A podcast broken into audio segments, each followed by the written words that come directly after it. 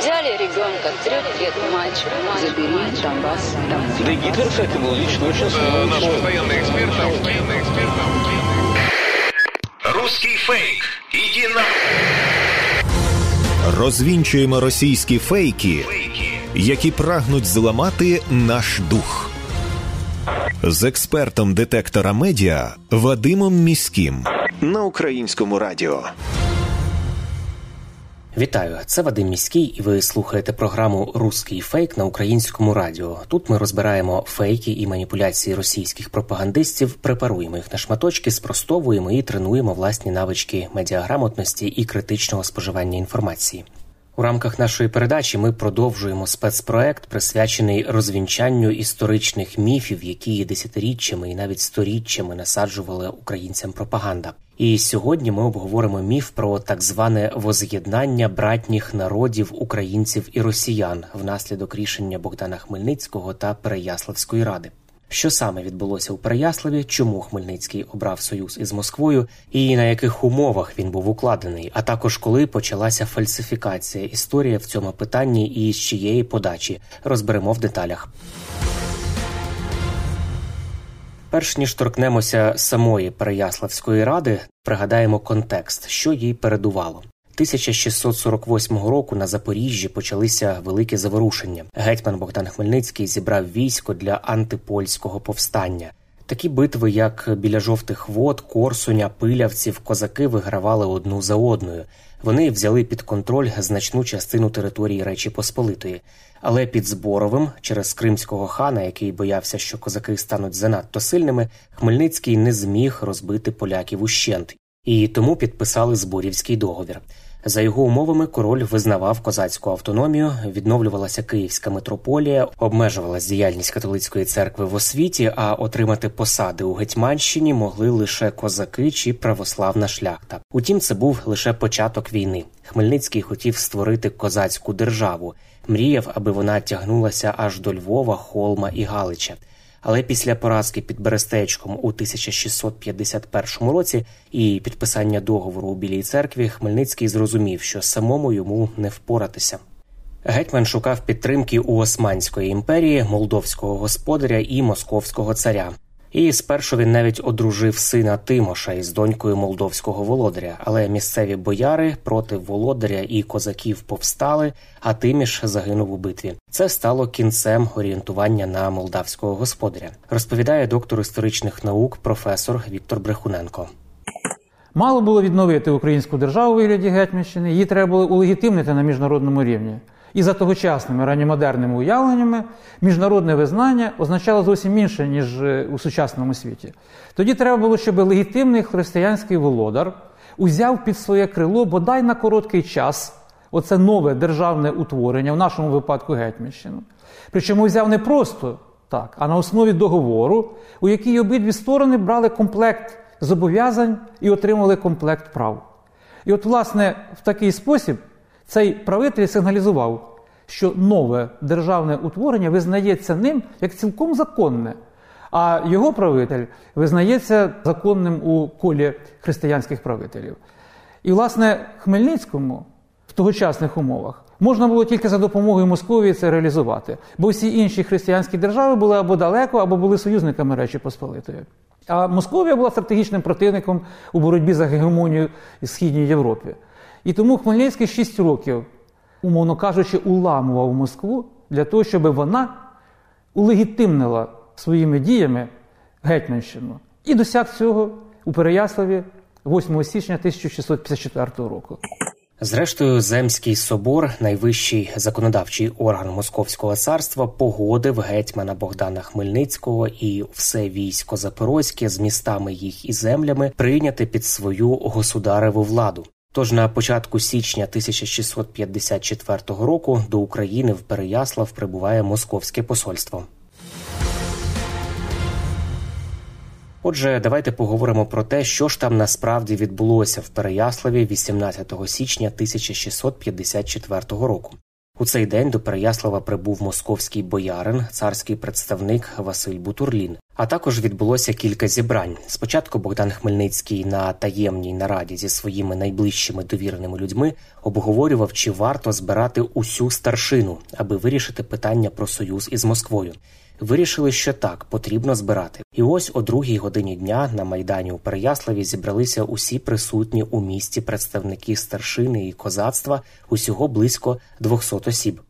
Хмельницький виголосив промову, яку ми знаємо у переказі Бутурліна, якого, до речі, на самій раді не було. Йому її теж переказали. Хмельницький виголосив промову про складну ситуацію у війні, про невтішні перспективи співпраці із турками, татарами і поляками, і про можливість співпраці із московським царем, який має змогу допомогти і захистити православний люд від знущань. Рада вирішила підтримати ідею гетьмана і перейти під руку московського царя. Але були і такі, хто з цим виявився незгоден. Після ради Хмельницький з Виговським і Тетерею пішли до московського представника Бутурліна, аби підтвердити рішення ради присягою в церкві і отримати грамоти і гетьманські знаки влади. Але тут сталася непередбачена ситуація. Бутурлін відмовився присягати, тому що у Московії такого не прийнято. Там самодержав'я, а не європейські традиції. Хмельницький, звісно, занепокоївся, тому що це могло означати ризик для прав і привілеїв козаків у майбутньому. Скликали ще одну раду, але Бутурлін і далі відмовлявся присягати, тому що таких повноважень йому цар не давав. Після тривалих дебатів козацька старшина прийняла рішення все-таки піти на угоду, однак документальних свідчень її не збереглося, говорить Іван Сварник, український історик. Союз, в принципі, був укладений, але не зафіксований. Ну і науковці згодом дійшли до висновку, що в принципі Переяславського договору як такого не існувало з формально-юридичної точки зору. Тому козацька канцелярія після того пише документи із чітко визначеними умовами договору. Їх було 23 статті. Що Московія визнає повну автономію України, свободу дипломатичних зносин з закордонними країнами, виплачує війську певну платню, так зване жалування, що з України збираються податки на користь Московії. Тобто ці статті передбачали автономію України під протекцією Московського царства. Але московити, як вони це робили багато разів опісля, перевернули все догори дригом. Статті скоротили до 11 пунктів і заборонили гетьману мати відносини із ворогами Великої імперії. Нині вони відомі як березневі статті. До речі, оригінали їх також не збереглися, лише чернетки і перекази. Утім, і в них жодних згадок про об'єднання двох країн в одну немає. Навіть більше Москва брала на себе чіткі зобов'язання. Московія зобов'язувалася виконувати роль протектора і захищати Україну збройно від зовнішніх ворогів, надавати мілітарну допомогу, виплачувати жалування, дотримуватися вільного вибору адміністрації місцевої, зберегти права православної церкви незалежної. Одним словом, це була автономія під протекцією Москви. Це були слова історика Івана Сварника. Протягом наступного місяця московське посольство їздило землями Гетьманщини і отримувало присяги на вірність царю. Присягали, однак, не всі. Відмовилися полковники, серед них Іван Богун, Іван Сірко, Петро Дорошенко, Михайло Ханенко. Деякі полки усім складом своїм Полтавський, Уманський, Братславський, а також жителі міста Чорнобиль і київський митрополит Сільвестр Косів. Він боявся, що через цю присягу у нього московити відберуть приходи, які розташовувалися поза територією війська Запорозького.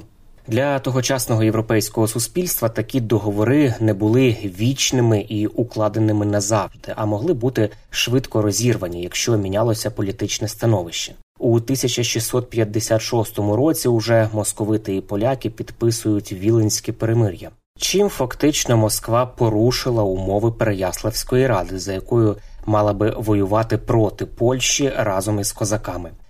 Це, звісно, розлютило гетьмана Хмельницького, і у відповідь він створив коаліцію зі Швецією, Трансильванією, Бранденбургом і Литовським князем Радзивілом, аби знищити Річ Посполиту.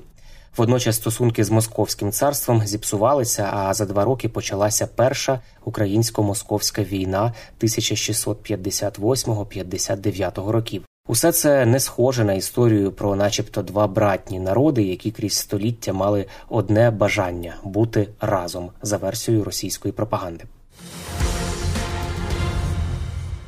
Історики Російської імперії, як українці, до речі, так і росіяни, дивилися на цю подію по-різному. Спочатку, наприклад, Михайло Максимович і Микола Костомаров вважали, що приєднання війська Запорозького до Москви було чудовим виходом, аби захистити православних братів і розширити вплив Москви. Але ближче до кінця 19 століття ці ж історики, а також Грушевський і Левицький, почали вважати Переяславську раду невдалим дипломатичним актом, який привів до втрати автономії України. Але як ставилися до цієї ради звичайні люди на українських землях? Наприклад, у другій половині XVIII століття козацька старшина ностальгувала за колишніми правами. У 1762 році з'являється памфлет Розмова Великоросії із Малоросією, де автор від імені України виступає проти політики російського уряду і відстоює самостійність козацької держави. Навіть Тарас Шевченко у своєму творі Розрита могила писав. Ой, Богдане, Богданочко, якби була знала, у колисці б задушила, під серцем приспала. Тобто, бачимо, ще тоді, за часів Російської імперії, рішення Переяславської ради український народ не сприймав. У радянському союзі 1920-х років ставлення до Хмельницького спочатку було негативним. Вважали, що Переяславська рада сприяла колоніалізму Росії в Україні але під впливом компартії і Сталіна почали міняти думку. Міф про так зване воз'єднання братніх народів українців і росіян з'явився після Другої світової війни і входження західної України до складу радянського союзу. Тоді комуністи почали шукати аналогії в історії, аби красиво обставити вторгнення до західноукраїнських земель. Такий прецедент знайшовся Переяславська рада 1654 року і термін воз'єднання прозвучав уперше стосовно західної України, яка була окупована і анексована радянським союзом у 1939 році. А Богдан Хмельницький став героєм, який допоміг цьому воз'єднанню. Микита Хрущов пропагував цей міф і навіть влаштував масштабне святкування 300-річчя воз'єднання України і Росії. До того в радянському союзі ніколи не влаштовували свят до цієї дати. А Сталін навіть відмовив Хрущову у проханні помпезно відсвяткувати 290-ту річницю.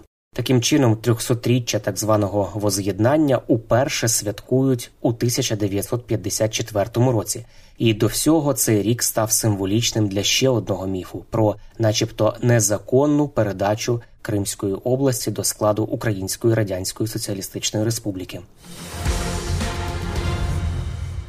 Наслідки Переяславської ради активно використовує російська пропаганда для того, аби обґрунтувати вторгнення до України сьогодні. У статті Путіна від 2021 року йдеться, що Богдан Хмельницький і запорожці мріяли, начебто, про підпорядкування московському царю, називаючи себе русскими православними людьми. Диктатор просто використав Переяславську раду як доказ вдаваної єдності, яку на його думку треба було відновити будь-якою ціною. Російські журналісти-пропагандисти постійно повторюють ці ідеї. Вони або цитують самого Путіна, або старі радянські підручники з історії. Дмитрій Медведєв, колишній президент Росії, не відстає. Він навіть опублікував у своєму телеграм-каналі пост про ляхо Україну, де погрожує полякам за нібито спроби переглянути результати Переяславської ради, які ніде навіть не були зафіксовані. Прощаюся з вами до наступного випуску і нагадую, що будь-яку сумнівну і анонімну інформацію варто завжди перевіряти, зокрема на ресурсах суспільного мовлення, українському радіо, телеканалах Перший та Суспільна культура, вебсайті Суспільне новини і у соціальних мережах Суспільного. З вами був Вадим Міський. До зустрічі. Руський фейк. Іди на розвінчуємо російські фейки, які прагнуть зламати наш дух з експертом детектора медіа Вадимом Міським на українському радіо.